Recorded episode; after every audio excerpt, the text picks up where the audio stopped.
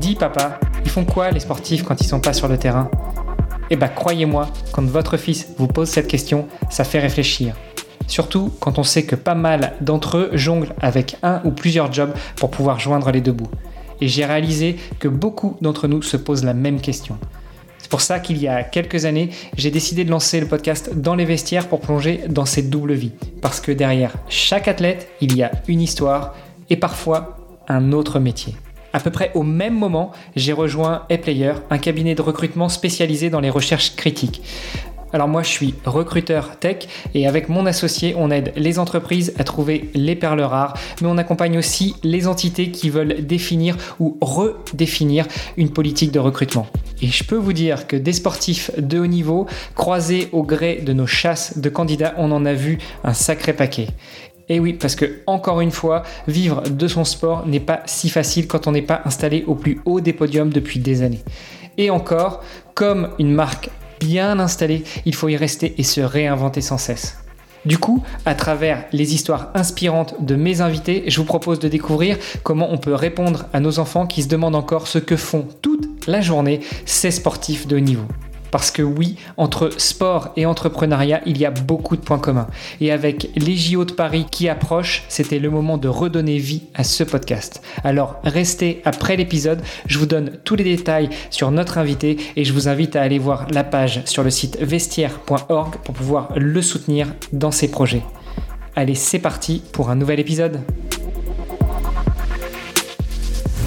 Salut les sportifs, c'est Armano et je suis très heureux de vous recevoir pour un nouvel épisode du podcast Dans les vestiaires. Aujourd'hui, on va échanger avec une triathlète euh, qui pour le coup est un petit peu éloignée, mais on va revenir avec notre invitée là-dessus. Elle est euh, professionnelle depuis 2021, elle performe au plus haut niveau, euh, que ce soit sur du 73 mais même sur des distances un peu plus longues. on va parler de tout ça avec Marjolaine Pierret. Salut Marjolaine. Bonjour. Marjolaine, je suis content qu'on arrive à, se parler. Euh, comme je te le disais en off, euh, on s'est un petit peu couru après. Aussi sur l'autre podcast Devenir triathlète que je produis avec mon ami Olivier. Et ça me fait toujours plaisir de recevoir des triathlètes sur ce podcast dans les vestiaires. Le triathlon qui est plus euh, un sport que je, je connais, j'ai pratiqué. Je pratique un peu moins maintenant, je suis plutôt sur le swimrun et sur de l'endurance longue en course à pied. Toi, tu es triathlète. ce que je te propose, eh ben, tout de suite, c'est de te présenter. Donc dis-nous tout, qui est Marjolaine Pierret?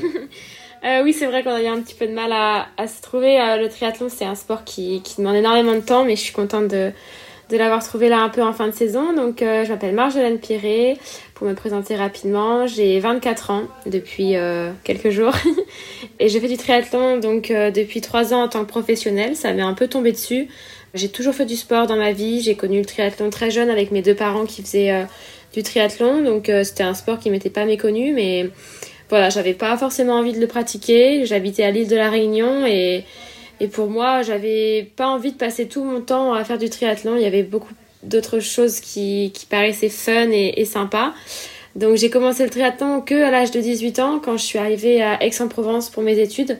J'avais en fait euh, beaucoup plus de temps et, et c'est vraiment là que j'ai découvert euh, voilà, la joie que j'avais de faire ce sport. en fait, c'était par simple question de d'ennui, le week-end, tous mes potes euh, rentraient euh, chez leurs parents et, et moi, bah, je, j'étais toute seule, donc euh, c'était assez compliqué et le triathlon m'a permis de, de me sentir un peu plus accompagné, on va dire. Alors j'aime bien quand tu nous dis que le triathlon t'est tombé dessus euh, par hasard. C'était pas forcément le sport dans lequel tu voulais te lancer, euh, mais j'imagine qu'en commençant le triathlon à 18 ans, à 24 ans, en étant performeuse sur euh, du triathlon et notamment les triathlons longue distance, tu as dû commencer par faire d'autres sports quand tu étais plus jeune. Oui, exactement. Donc j'ai fait du, enfin j'ai fait beaucoup de gymnastique dès l'âge de 8 ans jusqu'à mes 16 ans en sport-études. Donc je m'entraînais 4 à 6 heures par jour et, et la gym c'est vraiment un sport que j'ai vraiment adoré, que ça soit dans, dans le sport en lui-même, mais aussi dans l'éducation que ça peut donner. Euh, c'est vraiment une base pour moi de la vie. Enfin, on, on, crée vraiment une base en, en, soi, avec son corps, avec sa tête. Et voilà, c'est un sport individuel, mais c'est aussi un sport qui fait en, en équipe donc euh, avec des entraîneurs qui sont euh, souvent vus comme euh, très stricts. En tout cas, le mien l'était et, et je leur remercie encore aujourd'hui de m'avoir éduqué comme ça. Et, et ouais, c'est vraiment vraiment un sport que, que j'aime énormément et j'aurais aimé en refaire. C'est vrai que quand j'ai voulu en refaire, quand je suis rentrée de l'île de la Réunion, en fait à l'île de la Réunion c'était un peu compliqué le sport-études, fallait dans un dans un lycée et ma mère était prof dans un autre lycée, donc j'allais dans le lycée de ma maman. Et du coup, j'ai dû arrêter en fait la gym à cause de ça parce que j'étais dans un groupe avec euh, avec des filles qui avaient 18 euh, ans et moi j'en avais 12 donc il y avait un peu un écart et je me sentais pas trop à ma place. Et le groupe de mon âge était en sport-études mais pas dans le lycée ni dans le collège euh, qui m'allait. Donc j'ai dû arrêter et je me suis tournée vers l'athlétisme qui était beaucoup plus proche de mon lycée et de là où de là où j'habitais parce que la gym c'était à une heure et demie en, en voiture aller et une heure et demie retour. Donc mes parents nous emmenaient euh, et, nous regardaient pendant 4 heures nous entraîner et on rentrait le tard, enfin, tard le soir. Donc voilà, c'est vrai que ça a été un peu trop, trop et, et je me suis tournée vers l'athlétisme euh, ben, à l'âge de 16 ans. Et j'ai aussi adoré, j'ai eu un entraîneur euh, adorable, un peu un coach perso, il était là que pour moi parce qu'il y avait personne d'autre qui voulait faire de l'athlétisme. Donc non, c'était aussi top cette transition. Cool. Euh, donc, du coup, tu as quand même mis un peu les pieds dans un des trois sports euh, du triathlon avec l'athlétisme. Est-ce que du coup, la gym te sert maintenant en triathlon, notamment pour les transitions? Tu arrives sur le vélo, tu fais un salto ou tu sautes du vélo avec un salto euh, et puis une belle réception et là, tu es, jugé, tu reçois une note par les juges, non? Non, pas vraiment. On va dire que je me suis jamais retrouvée dans cette situation-là à, à tomber ou à devoir faire quelque chose de voilà, plus dans le monde de la gymnastique. Non, non, j'ai j'ai vraiment euh, dû arrêter avec la gym. Euh, on va dire que ça m'a donné énormément de souplesse, énormément de, de gainage. C'est euh, vraiment les deux choses, je pense, qui, qui sont voilà, prédominantes et qui sont encore en moi et, et la rigueur. Peut-être que j'aurais eu aussi cette rigueur sans faire de gym, mais moi je suis persuadée que ce qu'on fait jeune, on, on le garde et on, on, voilà, on grandit avec et, et ouais, franchement, euh, la rigueur, euh, le gainage et, et la souplesse, c'est ce qui m'a, c'est ce qui m'aide, je pense. Et, et je le vois parce que plus je fais du triathlon, moins je suis souple. Donc j'essaye de garder un peu de souplesse, mais on s'en raidit, c'est hallucinant, quoi. C'était quoi ta spécialité en gym? Parce que à ce micro, on a reçu aussi Maëlie Abadi euh, qui fait du tumbling. toi, tu faisais quoi? Alors moi, je faisais sol, poutre, saut et barre. Et on va dire, de mémoire, c'était la poutre et le sol. Je sais que, enfin de mémoire, ça fait quand même un peu longtemps, on va dire, mais euh, c'était ouais la poutre, euh, j'adorais ça.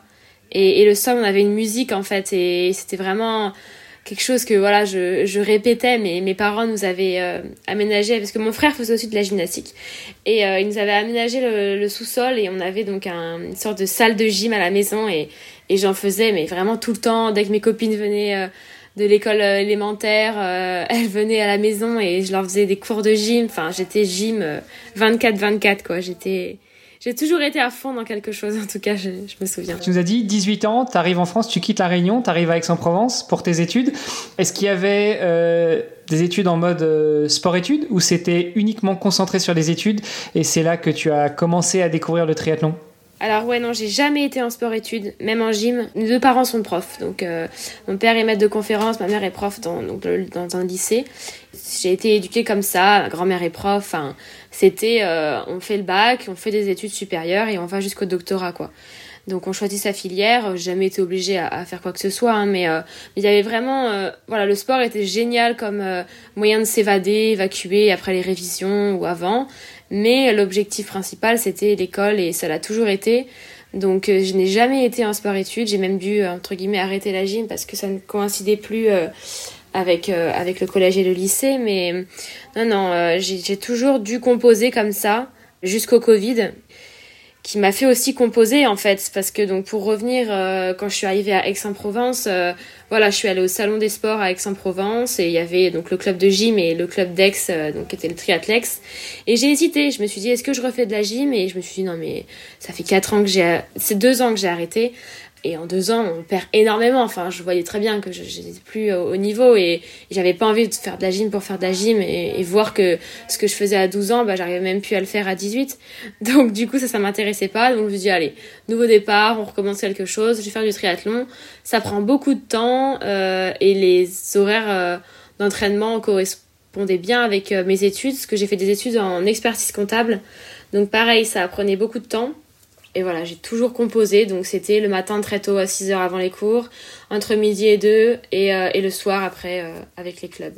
Bon, donc là tu commences à goûter au triathlon, tu commences à être piqué par le virus. Donc quand tu avais 18 ans, c'était il y a 5 ans. Donc deux ans après, tu l'as dit, il y a le Covid. Mais entre 2018 et, euh, et 2020, le début du Covid, comment est-ce que tu découvres, progresses dans le triathlon? Alors euh, j'ai vraiment fait ce sport, voilà, moi j'ai toujours fait du sport, donc le sport a toujours été important dans ma famille pour moi. Donc le triathlon c'était voilà, un moyen de m'évader. Euh, après les cours, avant les cours, un moyen de se sentir bien, etc. etc. Mais ouais, non, c'était euh, c'était comme ça, quoi, pour le fun, pour sortir, pour euh, prendre l'air et pour avoir euh, aussi rencontré des amis parce que finalement, le club d'athlétisme, j'ai rencontré énormément de, copains et de copines et j'ai dû encore avoir un dilemme entre club d'athlé ou club de triathlon parce que bah je pouvais pas tout faire quoi. J'avais fait une séance de natation la veille et le lendemain sur la piste c'était encore une séance et puis le jeudi c'était une séance en vélo et enfin je faisais séance sur séance donc je me suis dit bon là euh, faut que je me calme et il faut que je fasse un choix encore entre l'athlé et, le triathlon. Et je me suis dit bah j'adore l'athlé et l'athlé ça fait partie du triathlon. Donc euh, allez je choisis le triathlon. Pas trop trop un choix quoi mais du coup je suis partie comme ça dans le triathlon. Il y a eu le Covid et en fait bah Covid oblige, euh, on a été tous confinés. Je me suis rendu compte que j'avais besoin de faire du sport. Maintenant tous les jours, beaucoup plus que de travailler et la tendance est un peu inversée quoi. La tendance s'inverse ok, tu, euh, continues euh, tes études, mais euh, tu bascules un petit peu plus dans le triathlon. Là, on est en 2020. Tu nous as dit tout à l'heure que tu passes triathlète pro en 2021. D'ailleurs, pour celles et ceux qui écoutent ce podcast, ils savent peut-être pas ce que ça veut dire devenir triathlète professionnel, donc on y reviendra après. Mais, en gros, comment est-ce que entre ce début de Covid et 2021, tu deviens une athlète de haut niveau et puis après, tu deviens professionnel? Alors, tout est allé très vite. C'est vrai que ta question me permet de refaire un peu le chemin. Mais alors, il y a eu le Covid. Euh, je me suis rendu compte que dans mon 20 mètres carrés à Aix-en-Provence, je ne pouvais pas rester là confinée toute seule. Et j'avais énormément de chance d'avoir mes parents à la, Réunion. Donc je suis rentrée à l'île de la Réunion. En... Je sais même pas comment j'ai pu faire aussi rapidement. J'ai pris mon chat. Je me souviens, il fallait des vaccins obligatoires. J'ai rien fait de tout ça. Avait. C'est tellement la fin du monde que à l'aéroport c'était n'importe quoi. Je suis partie, mais du jour au lendemain, vraiment. J'ai pris mon billet, ça m'était jamais arrivé. Jamais pensé payer un billet comme ça du jour au lendemain. Je suis partie et sans retour. J'ai fait un aller simple à la Réunion. Je savais, enfin, de quoi demain était fait. Et en fait, euh, donc euh, les cours se passaient en distanciel. Donc ça me permettait, avec le décalage horaire, de faire mes cours de 11h à 20h. Et en fait, à la Réunion, on fait du sport le matin. Donc euh, ça me permettait de faire du sport le matin. Et j'avais beaucoup de chance parce que dans la résidence où je suis, il y avait une piscine, euh, il y a une sorte de petit jardin, donc je pouvais faire de la PPG, euh, j'avais un home trainer, j'avais la piscine, et on pouvait courir une heure. Donc au final, je pouvais faire tout ce que je voulais en termes de sport. Il y avait des milliards de séances qui sortaient de partout, de tous les sites internet, donc j'avais plein d'idées pour m'entraîner. Et, et, voilà, c'est venu comme ça. Donc je faisais mon sport le matin, j'avais les cours ensuite, je refaisais un peu le soir et, et voilà, j'ai commencé à être un peu droguée, quoi, je pense. bon, mais tout ça, ça explique pas comment est-ce que tu deviens euh, sportif de niveau. Moi aussi, euh, j'en ai bien profité pendant, pendant le confinement. Hein. J'avais euh, quatre enfants à la maison, je faisais du sport, je bossais, je me mettais sur ma terrasse, je faisais du home trainer. Moi, j'habitais au Luxembourg, donc j'avais pas ce, ce, cercle d'un kilomètre, cette limitation d'un kilomètre. Je pouvais aller gambader 30 bandes si je voulais. Pourtant, je suis pas devenu sportif de niveau. Bon, j'avais le double de ton âge, faut le dire. Mais non, mais comment est-ce que le switch s'opère justement? Comment est-ce que d'une passion pour le sport, ça devient euh, plus euh, une passion pour le triathlon et de cette passion pour le triathlon, tu, bifurques vers un statut d'athlète de haut niveau. Comment se passent tes premières compétitions? Euh, Qu'est-ce qui te fait dire que bah voilà, c'est bon, tu commences à avoir un certain niveau? Et puis de je commence à avoir un certain niveau, comment est-ce que tu te dis bah tiens, je vais en faire mon métier puis je vais en vivre? Parce que quand on est expert comptable, les sous, on sait les compter quand même normalement. Ouais, non, c'est vrai qu'il y a eu tellement de choses là, je, je me suis jamais posé toutes ces questions, c'est vrai que ça fait un peu une rétrospection de ma vie là. Mais c'est hyper intéressant parce que je, pense que beaucoup se demandent et peut-être ont envie de faire la même chose. Et à vrai dire, euh, enfin, j'ai toujours fait du, sport, mais je pense que le déclic, honnêtement, parce que effectivement, je m'entraînais comme tout le monde, tout le monde avait le même temps pendant le Covid, tout le monde faisait énormément de sport, tout le monde a fait beaucoup, beaucoup plus. Et en fait, euh, moi, j'ai eu la chance de, de, rencontrer mon entraîneur, qui est toujours le même aujourd'hui, qui est Yves Cordier. Et c'est là où j'ai commencé une planification. Donc, euh, au final, je suis passée de allez, je fais la PPG de, de Mua sur euh, YouTube, euh, la, la séance de je sais plus qui sur, sur Insta que j'avais vu, et en fait, je, faisais moi mon truc à un coach et qui m'a vraiment structuré la chose, et c'était Yves qui, qui, voilà, qui m'a aidé à, à rentrer un peu plus dans le triathlon et dans le professionnalisme. Mais à, cette époque-là, on, était en, on était en mars 2020 et euh, il a fallu attendre euh, un an euh, et, et, demi presque avant mes premières courses en tant que pro.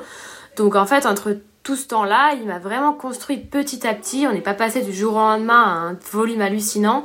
Ça a été hyper, hyper progressif. Yves, il a cette capacité à... enfin, je sais pas si c'est parce qu'il est comme ça avec tout le monde ou si avec moi, ça a plus matché qu'autre chose. Mais euh, il y a vraiment eu quelque chose qui a fait que, ouais, du jour au lendemain, je suis jour au lendemain, en un an, je suis devenue professionnelle. Euh, j'ai fait vice-championne de France, j'ai gagné mon premier Alpha Ironman, j'ai été qualifiée pour le championnat du monde Ironman en tant que pro et et en fait, ouais, je, je l'explique que par ça parce qu'au final, j'ai toujours fait du sport. Alors après, oui, euh, j'avais commencé la natation il y a peu de temps, donc plus tu t'entraînes, plus tu fais des, des kilomètres, mieux c'est. Mais avec Yves, ça n'a pas du tout été non plus hallucinant. Tout le monde me disait, oh là là, Yves Cordier, il est connu pour être super dur, pour, euh, pour casser les athlètes. Même, on se le disait avec Yves. Moi, je lui ai voilà, au début, tu me faisais peur, mais, en fait, euh, enfin, pas du tout, quoi. Moi, je, c'est pas du tout comme ça que je vois Yves et comment notre relation est. Et en fait, ouais, j'ai rencontré aussi mon copain euh, Clément Mignon, qui était déjà triathlète professionnel un an auparavant. Et, après, voilà, on était un trio. En fait, il y avait les championnats de France après le Covid, donc en juin 2021. Et donc je m'étais entraînée très très bien. C'est-à-dire que j'avais un volume qui n'était pas hallucinant, mais je faisais mes petites intensités, mes petits... Et en fait, tout ce qui me donnait, je le faisais et je le réussissais. Donc en fait, ça allait mais super bien. J'étais pas blessée, tout allait bien. Enfin, c'était vraiment mais, trop facile limite. Et en fait, on arrive en juin 2021, première course de rentrée de Covid. Donc Clément, lui, il avait déjà expérimenté ça euh, avant le Covid. Euh, un peu plus sur, euh, sur des courses pro, mais, mais moi c'était vraiment l'inconnu quoi. Donc euh, j'arrive sur ces championnats de France en juin 2021, je suis dans le SAS Elite parce que j'avais déjà fait de la D1 avant, mais vraiment, je sortais dernière de l'eau et la seule chose que je faisais c'était que je courais vite, donc je rattrapais un peu du monde et je faisais des top 30. Mais sinon, j'aimais pas du tout la D1 parce que c'était du vélo en peloton, moi j'avais peur. Enfin, ça me correspondait pas. Bref, donc j'avais envie de faire la longue distance. J'adorais la longue distance. Dès que j'avais un footing long que Yves me donnait, j'adorais ça. J'avais envie de continuer. Les sorties longues en vélo, j'aimais bien aussi. Mais c'était vraiment à pied. En, quand c'était long, j'adorais.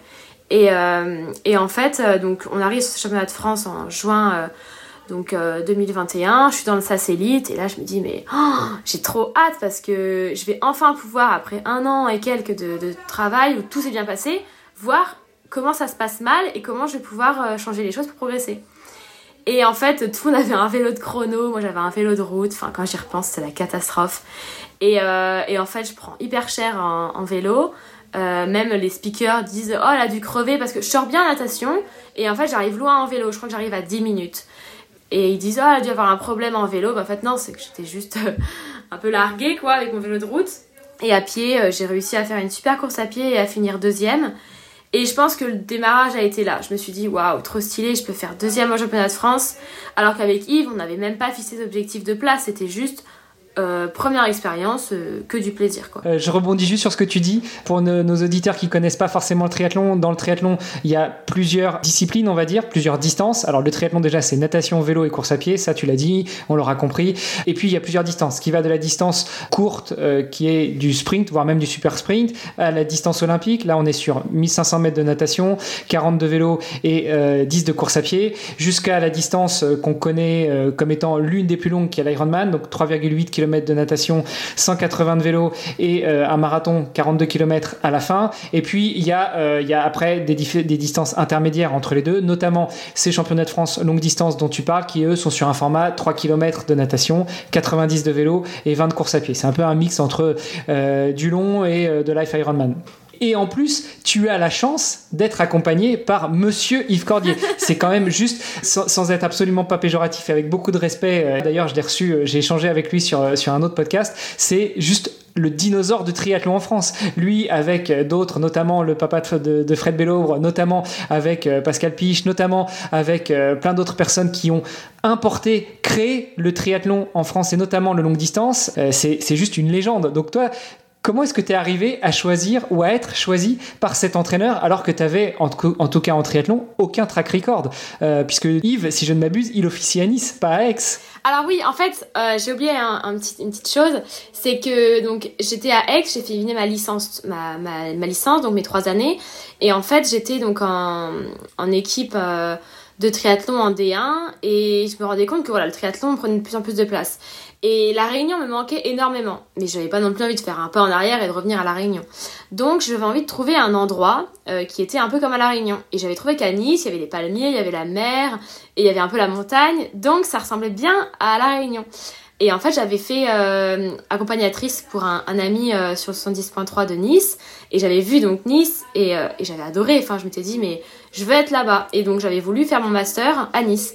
Donc euh, j'étais un peu plus près quand même de Yves. voilà pour répondre à cette question.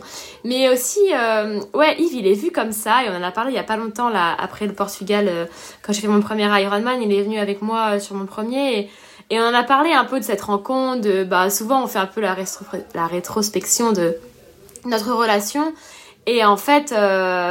Moi, j'étais pas du tout dans le triathlon. C'est-à-dire que Yves Cordier, je lui ai déjà dit, je lui ai dit, je suis désolée Yves, mais mais je sais pas du tout ce que tu as fait avant. Enfin, les gens le voient comme un dinosaure, comme quelqu'un d'extraordinaire.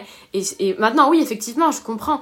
Mais au début, moi, Yves Cordier, bah, oui, je savais qu'il travaillait chez Ironman, je savais pas forcément exactement ce qu'il faisait. Je savais qu'il avait été triathlète, parce que mon père me l'avait dit, il me parlait d'Embrun, donc je savais qu'il avait fait Embrun. Mais euh, voilà, j'avais pas du tout tout l'historique de Yves et, euh, et je les voyais, enfin, ouais, les gens me disaient, mais tu te rends compte de la chance que t'as et tout. Et, je me disais, bah ouais, ouais, il est super, mais il me disait, mais tu te rends. Et en fait, j'avais vraiment l'impression que les gens, mais étaient, mais. Genre, c'était. J'avais vraiment c'était le premier français euh, triathlète, quoi. Et qu'il n'y avait pas d'autres euh, comme lui. et j'ai compris après que, bah, effectivement. Ouais, c'est pas loin, c'est pas loin, hein. Mais voilà, moi je dis, je suis trop désolée, mais. Et même mon copain Clément, il me dit, mais tu savais pas Mais je dis, mais Clément, t'as pas compris que. Enfin, je suis arrivée dans le triathlon euh, par rapport au Covid, comme ça. Enfin, j'ai aucune idée. Hawaï, je, enfin, je connaissais pas spécialement. Je veux dire, je suis pas née en me disant je vais gagner Hawaï. Il y en a plein. Clément, par exemple, lui, euh, au, collège, au lycée, il voulait être triathlète professionnel. Moi, mais jamais de la vie. Je me suis jamais dit ça. Et il y en a, ils veulent gagner en brin. À 10 ans, ils disent je vais gagner un brin ou je vais gagner un Ironman moi, je savais même pas ce que c'était, quoi. Ouais, bah pour rester sur le triathlon, tu prends l'exemple de Sam Laidlow, hein, qui fait du triathlon depuis qu'il a 3 ans, et son objectif, c'était de gagner les ah championnats du monde de, l'Ironman. Ce qu'il a fait cette année, en 2023, bon, c'était pas Hawaï, mais comme tu dis, il y en a, c'est des rêves de gosse. C'est peut-être, euh, ils idolâtraient déjà le triathlon, euh, très certainement aussi parce que papa et maman étaient là, euh, avant même de savoir marcher ou de savoir courir. Donc, je comprends tout à fait ce que tu veux dire, et, et c'est d'autant plus à ton honneur que quelqu'un qui débarque de la gym, qui fait un peu d'athlétisme, qui arrive dans le triathlon, qui fait de l'AD1. Tu nous as dit de l'AD1. L'AD1, c'est le championnat de France de triathlon courte distance. Euh, c'est là où il y a tous les meilleurs triathlètes mondiaux, parce qu'on va pas se le cacher, hein. euh, on, a le droit d'être un peu chauvin aussi. En France, on a, je crois, le meilleur circuit de triathlon du monde, euh, mais c'est super rapide. Tu l'as dit, c'est avec du drafting, ça veut dire que c'est une course où les gens en vélo, eh ben, ils ont le droit de prendre les roues des autres. On a même le droit de rouler en paquet, de rouler en groupe, de rouler en équipe, et ça va ultra vite, c'est super explosif comme épreuve. Donc toi, tu fais tes armes sur la D1, pas longtemps hein, quand même, parce que tu as découvert le triathlon bah, à 18 ans. Yves, il m'a entraîné au début pour la D1 en fait. C'était vraiment ça, avec un objectif de faire un longue distance parce que j'avais demandé ça. J'avais dit, Yves, j'adore les footings longs, j'aimerais vraiment faire un long, et Clément en faisait. Donc je m'étais dit, on ira ensemble, ce sera sympa. Mais la D1, euh, en fait, c'était. Je suis arrivée là-dedans parce qu'on m'a contacté par un club du Sud et, c'était les Sardines à l'époque et, et voilà, il... je dis bah pourquoi pas, ça peut être euh, voilà, ça peut être intéressant. Moi, je voyais vraiment ça comme une colo quoi, parce qu'on partait en, équipe sur des triathlons et euh, on partait deux jours avant, nous je ratais un cours, c'était sympa. Et, voilà, moi je voyais vraiment ça comme une sortie scolaire quoi. Mais après quand je suis arrivée sur ma première D1, je me suis rendu compte que les filles qui faisaient ça, mais c'était vrai enfin j'étais mais, mais tellement largué et en fait c'est là où je vois que Yves il a une fin il a une force. C'est que il m'a jamais mis de pression ou il m'a jamais dit mais parce que en fait j'étais tellement mais moi je, faisais du vélo avec des t-shirts dos nus de course à pied des lunettes de ville. Enfin vraiment j'avais pas du tout le style. Et quand je suis arrivée là-bas j'avais vu qu'il fallait des lunettes aux clés, fallait avoir euh, tel ou tel euh, matériel, fallait avoir des roues comme ci, un vélo comme ça. C'était la Poissy, t'étais trop stylé. Euh, et j'ai vraiment vu des, des, trucs que j'avais pas du tout en tête, quoi. Et, Et ouais, en fait, Yves m'a jamais mis de pression par rapport à ça du tout. Mais on s'est rendu compte qu'en fait, ça me correspondait pas parce que déjà, la natation, j'avais commencé très tard. À cette époque-là, je devais nager entre allez, 8 et 10 km par semaine, alors que les autres filles en faisaient 30. Et, euh, et en fait, bah, je sortais hyper loin. Enfin, la natation, c'était pas du tout quelque chose de. Voilà, il y avait de la baston. Moi, j'aime bien être tranquille dans l'eau. J'aime pas qu'on me tape. Enfin, quand on me tapait, je faisais de la brasse. Alors que les filles de mon équipe me disaient Non, mais si on tape, tu remets un coup. Oh, je dis mais c'est quoi ce truc Et en fait ça m'a pas du tout convenu. Le vélo en, peloton, tu, peux chuter mais tu colles la roue, faut que tu restes dans les roues. Je dis mais, j'ai trop peur moi. Euh. Il y avait des virages de partout. Non non mais ça me correspond pas du tout. Et par contre quand il y avait la course à pied là c'était la libération. Je me dis ah, enfin vite la ligne d'arrivée. Mais ouais dans la D1 je me suis vite rendu compte que j'aimais pas ça du tout. Combien de temps tu fais en D1 Combien de courses euh, avant de te dire euh, en accord avec Yves ton entraîneur? Tiens si on testait sur du long alors, bonne question. J'ai dû en faire 5 ou 6. Euh, Une saison, quoi. Ouais, enfin, avec deux clubs différents. Parce que, en fait, j'en ai fait euh, 3 avec les Sardines. Et j'ai dû en faire 2, je crois, avec le club euh, ensuite. En fait, c'est que ça s'est mal passé avec le club aussi. En fait, je savais pas si je la faisais. Il enfin, en fait, on ne pouvait pas programmer avec Yves. Euh, c'était sur Châteauroux.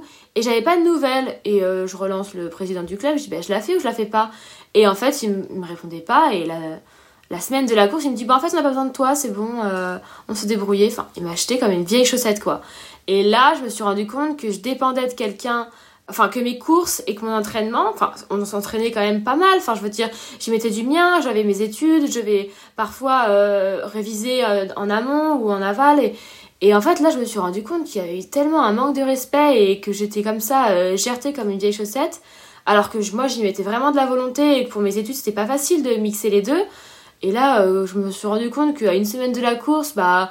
Et je me souviens, j'avais pleuré, et c'est la première fois que j'ai pleuré avec Yves, parce que je l'avais eu au téléphone, et là, je me suis effondrée en larmes. Enfin, je me suis dit, mais, mais pour, comment on peut pas respecter les gens comme ça? Et, et c'est là où j'ai vu toute l'autre face du triathlon, où il y a énormément de, de polémiques, de.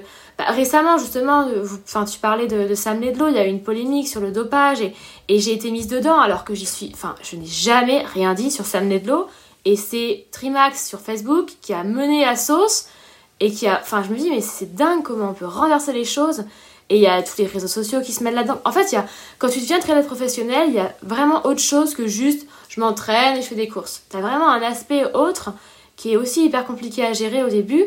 Euh, ou si on est un peu trop émotive ou quoi, ou on est mal accompagné. moi, j'ai la chance d'avoir été bien accompagnée et, et, de savoir un petit peu ce qui est important. Et, et en fait, il faut vraiment rester qui on est. Et, et voilà, moi je sais qu'il y a des choses qui auraient pu m'atteindre énormément au début qui maintenant me passent au-dessus parce que voilà, je sais ce que je suis, ce que je vaux et un jour ou l'autre les gens se rendront compte quoi, je me dis. Bon et tout ça ça t'emmène justement à testé sur du longue distance. J'ai quelques résultats sous les yeux. Vice-championne de France longue distance en 2021, comme tu l'as dit. Vice-championne du triathlon de Gérard Mer longue distance. Euh, pour ceux qui pratiquent le triathlon, ils doivent connaître euh, Gérard Mer, qui est euh, un tout petit peu en dessous d'Embrun, mais qui est juste dans un des plus durs de France aussi. Tu gagnes le 73, donc le Alpha Ironman du Portugal, tout ça en 2021.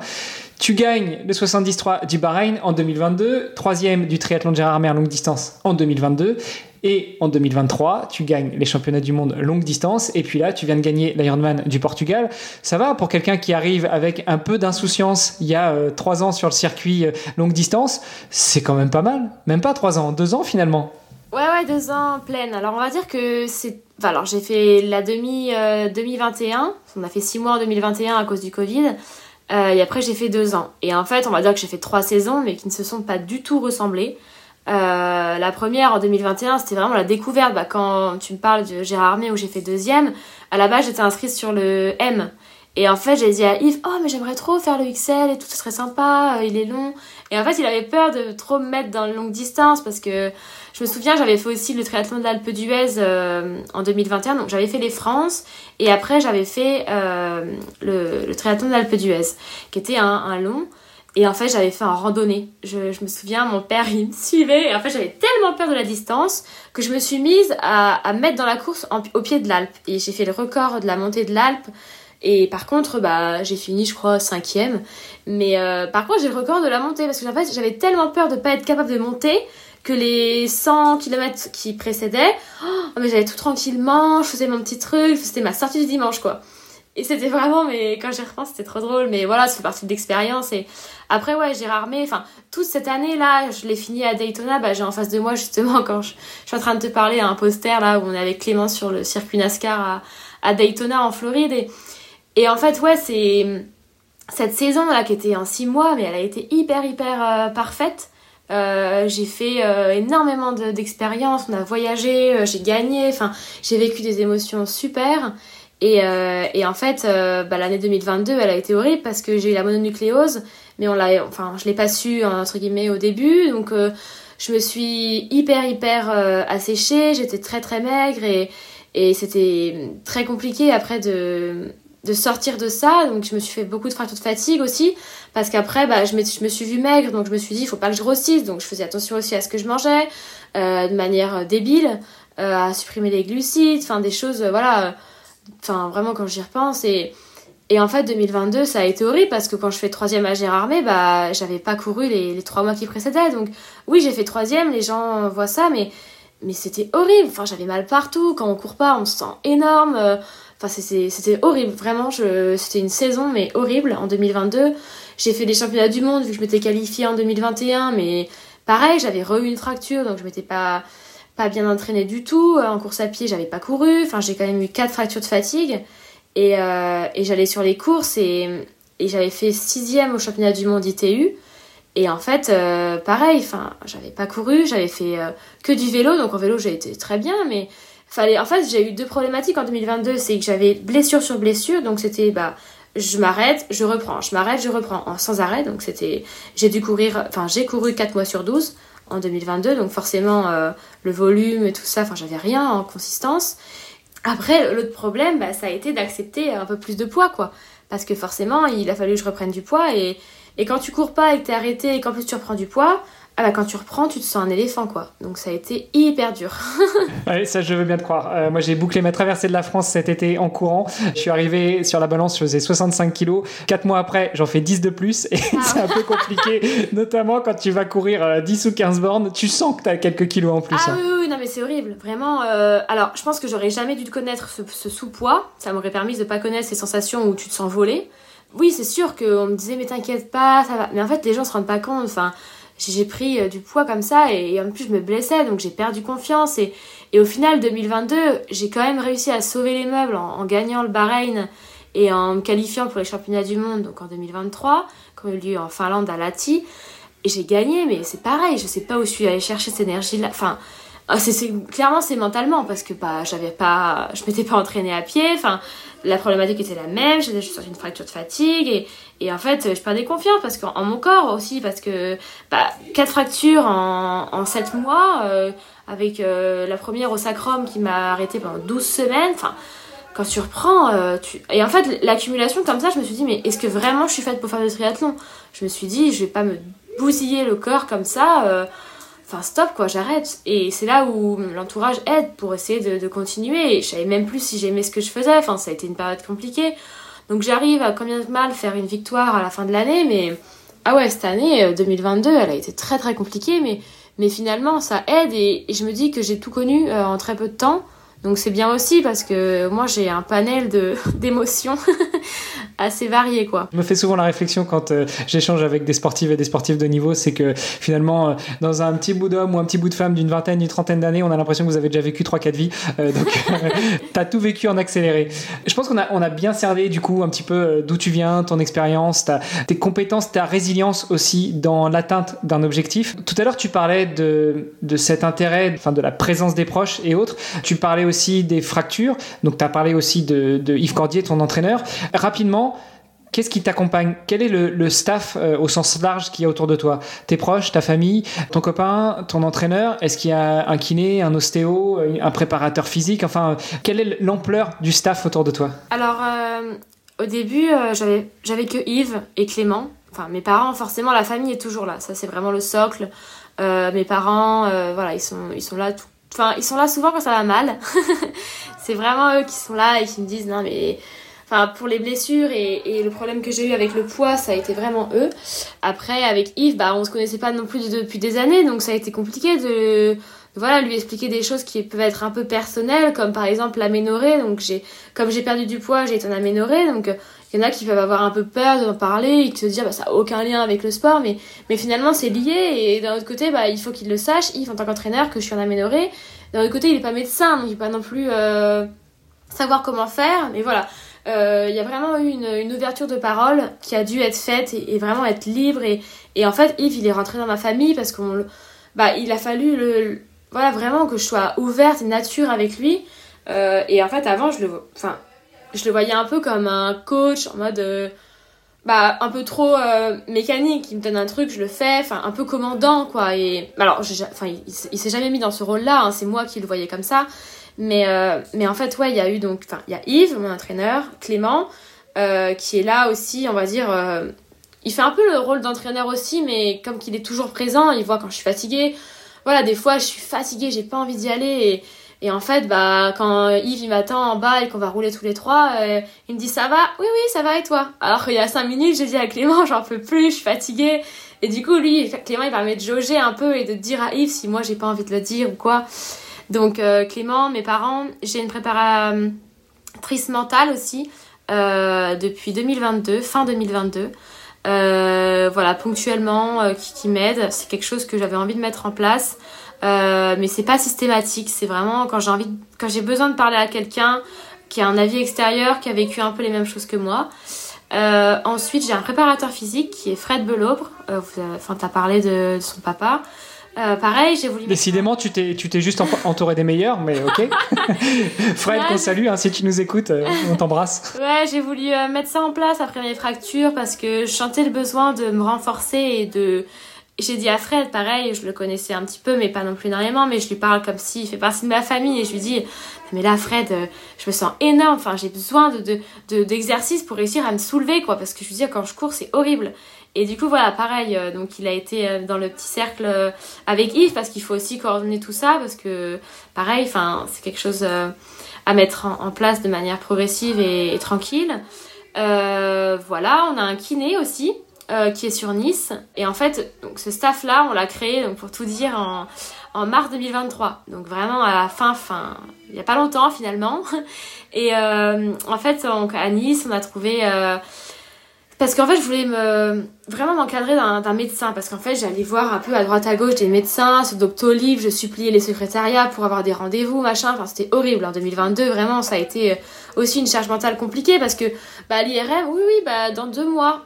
Mais dans deux mois, enfin, j'étais là, mais alors oui, j'ai de la chance. Enfin, peut-être que je suis exigeante, mais dans deux mois, je me dis, mais c'est pas possible. Enfin, je dis, moi, je consacre ma vie. Alors oui, je suis pas la princesse ni la reine d'Angleterre, mais je veux dire, enfin, voilà, dans deux mois, je dis mais non, mais je peux pas. Enfin, dans deux mois, j'espère avoir un protocole.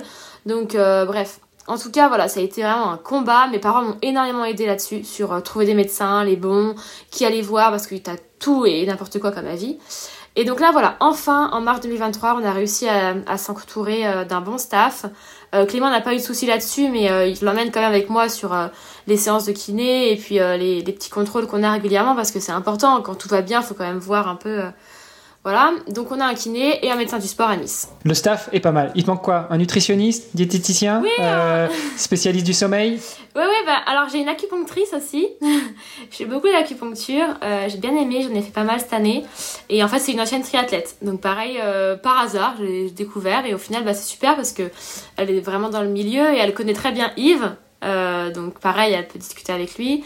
Et euh, le nutritionniste, on a voulu mettre ça en place. Euh, bah là, ça va être peut-être en 2024. Ça se fait progressivement. On n'a pas envie de, de le faire de manière non naturelle, donc on y va tranquille. Et, et voilà, ça serait donc ça. Et on va dire qu'il y a des choses en 2024 qui vont se créer autour de, de cet environnement-là de la nutrition. On te souhaite que tout se mette euh, bien en place. Euh, si tu veux euh, quelques contacts, je pourrais te partager des trucs, notamment des gens qui sont passés sur le podcast Devenir Triathlète et, et certains qui m'ont accompagné sur mon défi de leurs bons conseils. Ah, Alors tout ça, Bon, on l'imagine, euh, c'est pas gratos, ça a un coût. Alors même s'il y a des gens qui, peuvent t'accompagner euh, pro bono, euh, il faut supporter tout ça. Aujourd'hui, en tant que triathlète professionnel, et je mets des guillemets parce que euh, moi je sais ce que c'est, mais j'aimerais bien que tu nous expliques ce que ça veut dire d'être triathlète professionnel. Donc aujourd'hui, comment est-ce que tu vis avec ce statut? Alors triathlète professionnel, ouais, c'est vraiment particulier. Enfin moi, j'estime que je le suis quand je gagne ma vie grâce au triathlon, enfin quand c'est mon métier. Et à l'heure d'aujourd'hui, j'ai un peu de mal avec ce terme parce que je suis pro, oui, j'ai ma licence pro. Mais pour moi, quand tu es très professionnel, c'est quand tu as un contrat euh, et que tu as un salaire tous les mois ce qui n'est pas mon cas. Donc, euh, compliqué pour... Ouais, juste pour préciser, effectivement, en triathlon, en tout cas en longue distance, que ce soit sur le label Ironman ou sur d'autres labels, tu prends ce qui s'appelle une licence pro, ça te permet de courir sur toutes les courses, que ce soit, alors si on prend le label Ironman du 73, donc du Alpha Ironman ou euh, du full distance, de l'Ironman dont je donnais les distances tout à l'heure, 3, 8, 180 et 42. Et tu peux faire ça sur toutes les courses et tu pars dans le SAS Elite, donc avec euh, une poignée d'hommes entre hommes et de femmes euh, entre elles. Et puis, euh, vous n'êtes pas trop mélangé non plus avec les amateurs. évidemment, au bout d'un moment, les meilleurs amateurs peuvent tutoyer les moins bons pros, enfin en tout cas ceux qui sont moins euh, à fond à ce moment-là. Mais en tout cas, c'est finalement être ça, avoir une licence pro sur le triathlon longue distance, c'est avoir le droit de concourir avec les meilleurs. Par contre, c'est une licence que tu payes. Hein. si je ne m'abuse sur Ironman, on est on est pas loin des 1000 dollars par an. et finalement, c'est tout ce que ça te donne comme droit d'aller sur n'importe quelle compétition sans t'inscrire préalablement. Euh, limite, tu arrives avec ta valise, ton vélo et puis tu, tu prends ton départ. Mais euh, c'est pas parce que tu as une licence pro que tu es payé soit par Ironman, soit par un autre label. Euh, bah non, en fait, ça, permet d'obtenir un price money si on fait donc un résultat. donc c'est quand même pas négligeable parce que moi, c'est ce qui me. Enfin, moi, je vis des price money. Avec Clément, on vit de ça. C'est vraiment notre source de revenus première. On fait premier, on a une prime. Parfois c'est jusqu'au sixième, parfois au huitième et jusqu'au quinzième sur les championnats du monde. Mais, euh, mais voilà, oui, après, euh, il y a des critères que la Fédé a déterminés pour avoir sa licence pro. Je crois qu'il y a sur les championnats de France, enfin voilà, moi c'est comme ça que je l'ai eu, c'est que j'avais fait deuxième au championnat de France et après j'ai eu ma licence pro. Et après, donc on paye une licence à l'année qui coûte 1200 dollars. Maintenant, ils ont augmenté. Il y a l'inflation. et, euh, et après, sinon, on peut payer à l'événement. Donc euh, moi en 2023 c'est ce que j'ai fait. Et euh, en fait quand on paye à l'année on peut s'inscrire sur toutes les courses. C'est vrai qu'on peut être partout sur toutes les start lists. Au moins on peut décider à la fin bah je vais là ou je vais là. Mais moi j'ai jamais pris cette formule là. J'ai toujours fait avec Yves un planning. voilà telle course elle m'intéresse. J'ai envie d'y aller. J'ai envie de performer. Je m'inscris à celle-là. Du coup moi je payais à la course. Donc voilà. Et oui donc on a les price money après de bah, de chez Ironman en, particulier. Il y a aussi Challenge, il y a aussi les courses PTO. Et après, petit à petit, bah, on essaie d'avoir des sponsors. Euh, c'est très très compliqué.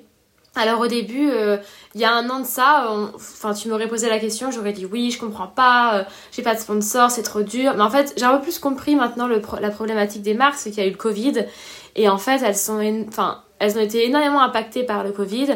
Elles ont eu des engagements avec des athlètes et j'ai été en contact avec euh, différentes marques et en fait euh, ça n'a pas encore vraiment abouti parce que bah, elles n'ont pas de financier et elles veulent pas me proposer un contrat qui n'est pas euh, comme d'habitude entre guillemets. Enfin, en fait, c'est hyper compliqué là avec le Covid ou alors ils me baratinent mais je pense pas parce que j'ai eu de bonnes relations et, et, de bons échanges mais je pense qu'on n'est pas arrivé avec Léon en beau moment en termes de, triathlète prof, de professionnalisation. Et, c'est compliqué parce que du coup on a enfin notre vélo on l'a acheté notre matos on l'achète.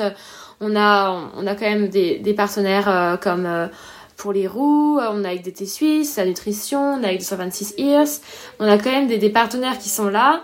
Mais en fait euh, et heureusement d'ailleurs on a un mécène énormément qui nous aide depuis le début et ça c'est vraiment quelque chose d'important en fait nous au début enfin voilà en fait ce qui est le plus important c'est d'être accompagné au début parce que, en fait, t'as envie de progresser, mais tu peux pas. Et, et c'est compliqué si t'as pas le matériel, si enfin, tu peux pas non plus tout acheter, ou alors euh, faut que tes parents soient millionnaires. Mais euh, moi, c'était pas le cas, donc euh, malheureusement, j'ai pas pu faire ça. Mais non, c'est très très compliqué. Et, et je pense que des fois, bah, faut juste attendre et. Et voilà, en tout cas, moi, c'est ce que je fais. Je sais que j'en vis pas. Je me considère pas comme professionnelle parce que voilà, j'ai pas un salaire tous les mois et, si je suis blessée, bah, j'ai 0 euros quoi. Sur l'année, euh, j'ai quelques petits contrats, oui, euh, mais les, enfin, les marques nous payent euh, en juin et en décembre. Donc là, par exemple, à l'heure d'aujourd'hui, je sais que avant mai l'année prochaine, en 2024, ça sera plus ou moins ma première course. Jusqu'à mai, j'aurai pas de rien qui rentre. J'ai rien qui rentre. Donc en décembre, j'aurai un peu de, de primes de fin de saison avec le ranking PTO qui va tomber, tout ça, tout ça. Mais euh, de janvier à mai, j'ai zéro. Et, et en fait, il y a tout plein de problèmes. C'est avec Clément, si on veut louer un appartement, bah on peut pas. Parce qu'on va dire quoi au propriétaire? Bah non mais t'inquiète, on va gagner l'Ironman du Texas ou... Enfin non, tu peux pas. Et si tu veux acheter, tu peux pas. Si tu veux faire un crédit pour acheter une voiture, tu peux pas. Euh, enfin c'est compliqué quoi. Et si t'as pas tes parents, bah qui sont là pour t'aider, euh, bah en tout cas non, on peut rien faire nous. Même si on arrive à faire quelques résultats, mais c'est compliqué, ouais.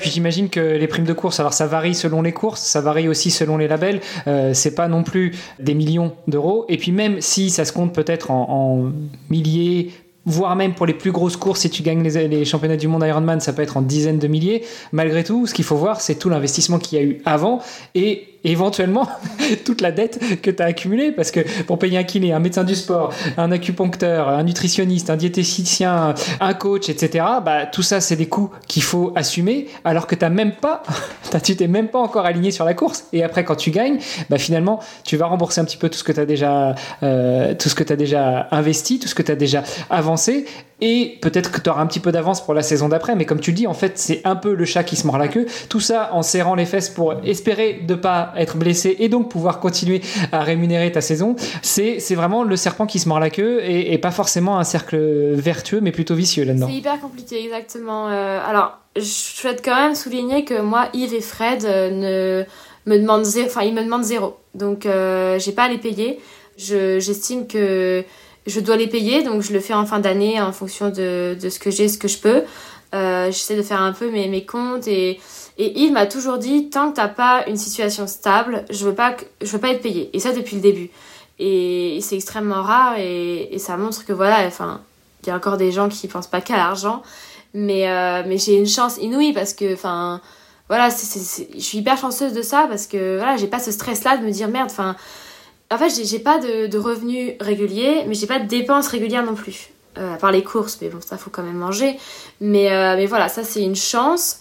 Mais euh, ouais, c'est super compliqué parce que voilà, j'aimerais bien ne pas avoir à payer mon vélo. Enfin, ça c'est la plus grosse des dépenses. Et, je pense que le prochain objectif, ou en tout cas ce que je peux espérer et ce que je souhaite, c'est de rentrer dans une marque de vélo qui, et ça va vraiment me soulager d'un poids parce qu'en fait, on disait avec Clément, enfin, on voyage, on casse notre vélo, bah, bah c'est fini quoi. On n'a pas de vélo et on sait comment, au combien c'est difficile d'avoir des, des vélos avec le Covid. Un peu mieux là, ça va, mais, mais tu peux pas avoir un vélo euh, dès le lendemain quoi. Donc euh, c'est hyper dur. Pareil, on n'est pas une distance olympique, donc on peut pas être alarmé. Et ça, c'est pareil, on est sur liste ministérielle, on a fait champion du monde, on est sur la liste euh, la plus haute, je sais plus comment elle s'appelle. Mais euh, ouais, enfin c'est bien, ok, trop cool. Mais au final, euh, ça n'apporte rien parce que on n'est pas olympique, donc on peut pas rentrer à l'armée. Et, euh, et, en fait, l'armée, ça permet quoi? Ça permet d'avoir un salaire régulier, d'avoir un lien social, de voir des gens, d'avoir des rencontres. Ça, c'est aussi important. Nous, en triathlon, c'est un sport qui est hyper. Euh, un peu égocentrique, quoi. Enfin, je veux dire, euh, nous, avec Clément, on le partage, donc ça va. Mais, euh, mais c'est vrai que t'es dans ta tête dans le guidon et. Et l'armée, ça permet ça aussi, ça permet de, de voir des autres sportifs. Enfin, c'était quelque chose hyper, euh, hyper intéressant, mais ouais, c'est le problème du longue distance, c'est qu'on n'est pas au JO, donc euh, on n'a pas le droit à tout ça. En tout cas, euh, c'est l'essence même de ce podcast. Tant que faire se peut, on soit là aussi pour vous accompagner. Euh, donc celles et ceux qui nous écoutent et qui ont envie de filer un petit coup de main à Marjolaine, eh ben, euh, je vous mettrai tous les liens de Marjolaine dans les notes de l'épisode. Mais vous pouvez aussi aller faire un tour sur vestiaire.org slash Marjolaine et puis vous pourrez la soutenir beaucoup, j'espère, pour que tu puisses avoir un petit peu plus de visibilité sur la saison 2023-2024. Marjolaine, c'est cool toutes ces infos que tu nous as données. T'as pas été avare de partage et ça, je t'en remercie beaucoup. J'aime bien terminer ce podcast en, en posant une question maintenant à mes invités. Si tu devais recroiser la petite Marjolaine de, euh, quand tu avais euh, allez, 15-16 ans, tu vois. T'avais pas encore arrêté la gym euh, sans forcément avoir des velléités, des envies de devenir championne du monde ou championne olympique dans ta discipline. Qu'est-ce que tu crois qu'elle penserait de toi en te voyant si vous vous rencontriez? Bonne question. Je me disais, euh, qu'est-ce que tu lui dirais? Je crois que ça allait être ça la question. Euh, qu'est-ce qu'elle penserait de moi? Euh, alors sans vouloir euh, me jeter des fleurs, euh, que j'ai été courageuse, je pense, parce que j'aurais jamais pensé, euh, surtout en 2022, hein, pouvoir, enfin même Yves, il me disait, mais non, alors on va faire la course, tu t'es pas, enfin t'es pas entraîné, tu peux pas faire la course, tu finiras pas le semi. Et je dis, mais si, si, je veux y aller. Euh, un peu, je un peu, un peu têtue, mais non, je pense que ouais, je, ouais, que je suis courageuse parce que au final, j'ai pas lâché et j'ai eu 4 heures de fatigue, j'ai continué les courses. 2022 aux yeux du grand public n'est pas ne s'est pas vraiment vu comme une euh, une saison blanche alors que dans ma tête c'était mais plus que blanc il y avait rien enfin c'était une catastrophe. Et Clément est pareil il m'a dit euh, mais, mais moi à ta place j'aurais bâché la saison et je me serais concentrée sur 2023 et en fait non c'est pas comme ça que je suis. Je suis pas du style à lâcher à baisser les bras. Enfin je sais qu'avant j'avais super peur quand on me faisait euh, une prise de sang et avec toutes mes fractures et mes problèmes j'ai dû en faire tellement des prises de sang que pareil, enfin, je serrais mes poings et je me disais, allez, c'est pas grave, ça fait pas mal. Et j'étais hyper courageuse et je sais qu'à 15-16 ans, enfin, je faisais tout un sketch on allait au laboratoire avec ma maman, j'avais un petit gâteau après et tout parce que j'avais trop peur.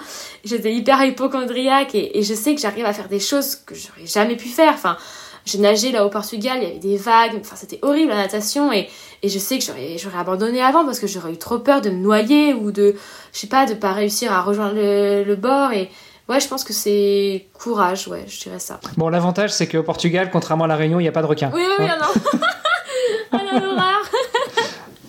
Bon, bah c'est cool. Merci beaucoup, Marjolaine. Euh, juste pour terminer, même si je dis que je mettrai toutes les infos dans les notes de l'épisode, euh, où est-ce qu'on peut te suivre? Où est-ce qu'on peut euh, regarder un petit peu ton histoire, savoir comment, où est-ce que tu en es dans ta préparation et dans tes compétitions? Alors, je, je mets tout sur Instagram. C'est ma page un peu. Bon, j'adore Instagram et, j'ai dû aussi bah, un peu évoluer avec ça parce qu'au début, je parlais à mes copines, à mes copains et en fait, après, ça a un peu grossi et maintenant, j'essaie d'un peu de recentrer et de moins partir dans des délires. Mais Instagram, sur ma page euh, Marjolaine Piré. Euh, sur Facebook, euh, mais un peu moins quand même. Et j'ai créé une page YouTube il y a deux ans et demi, bah, au tout début. Mais voilà, il n'y a rien de qualitatif parce que pareil, c'est un budget encore de, de prendre quelqu'un et c'est du temps aussi. Donc j'ai essayé de dire à Clément, s'il te plaît, fais-moi des vidéos, mais il aime pas trop. du coup, YouTube, j'aime bien, mais c'est plus pour être encore plus proche des gens qui veulent en savoir plus. Je raconte des fois des choses euh, sur ce qui m'est arrivé, ce que je vais faire après, comment j'ai ressenti la saison. Mais voilà, c'est vraiment des vidéos où je me filme et je discute. euh, et c'est plus pour euh, voilà, que les gens sachent un peu plus et qu'ils voient un peu les contours et, tout ce qu'il y a autour du triathlon longue distance en tant que pro. Donc je dirais Instagram, YouTube et euh, un petit peu Facebook. euh. Ok. Bon, sur Instagram, t'as raison, t'as juste quelques potes euh, et puis un peu de la famille, quoi. 23 000 followers. C'est juste deux trois potes comme ça qui, qui te suivent. Bon après on peut faire mieux, hein, c'est... mais c'est vrai que voilà, j'ai... J'ai arrêté de mettre mon chat un peu trop souvent. Ou... voilà, j'essaye de, de- Je prends Snapchat maintenant pour envoyer de tout et n'importe quoi et j'essaie d'être un peu plus pro sur Instagram. Ça marche. Eh ben, écoute, Marjolaine, merci beaucoup pour euh, cette heure qu'on a passée ensemble. Euh, J'espère que tu auras inspiré nos auditrices et nos auditeurs. Vous l'aurez compris, cette fois-ci, j'étais un petit peu plus vraiment euh, dans, le, dans le jeu, dans le game, parce qu'on parle de triathlon et c'est un sport que j'ai pratiqué pendant de nombreuses années. Voilà, il y avait un petit peu de, connivence. un petit... Je connaissais un peu mieux ce sport. On te souhaite une bonne continuation. Termine bien ta saison 2023. Là, je pense que tu es en récup. Là, tu es à La Réunion, c'est ça? Donc, tu prends un petit peu de soleil, un petit peu d'air un petit peu plus chaud, pendant que nous, en France, on commence à, claquer des dents.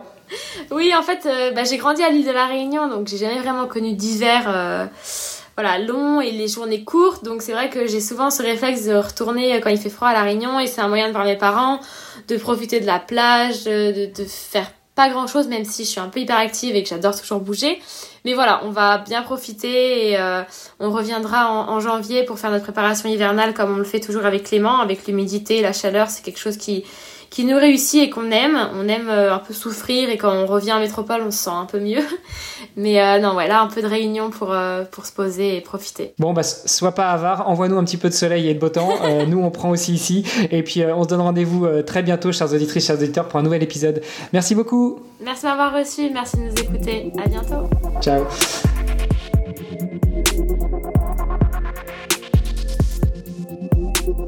Alors, vous avez apprécié l'épisode Derrière chaque médaille, chaque record, il y a une histoire et j'espère que vous aurez apprécié celle de Marjolaine. Venez nous raconter tout ça sur les réseaux sociaux du podcast. Tous les liens sont dans les notes de l'épisode ainsi que tous les liens pour rester en contact, voire contacter notre invité.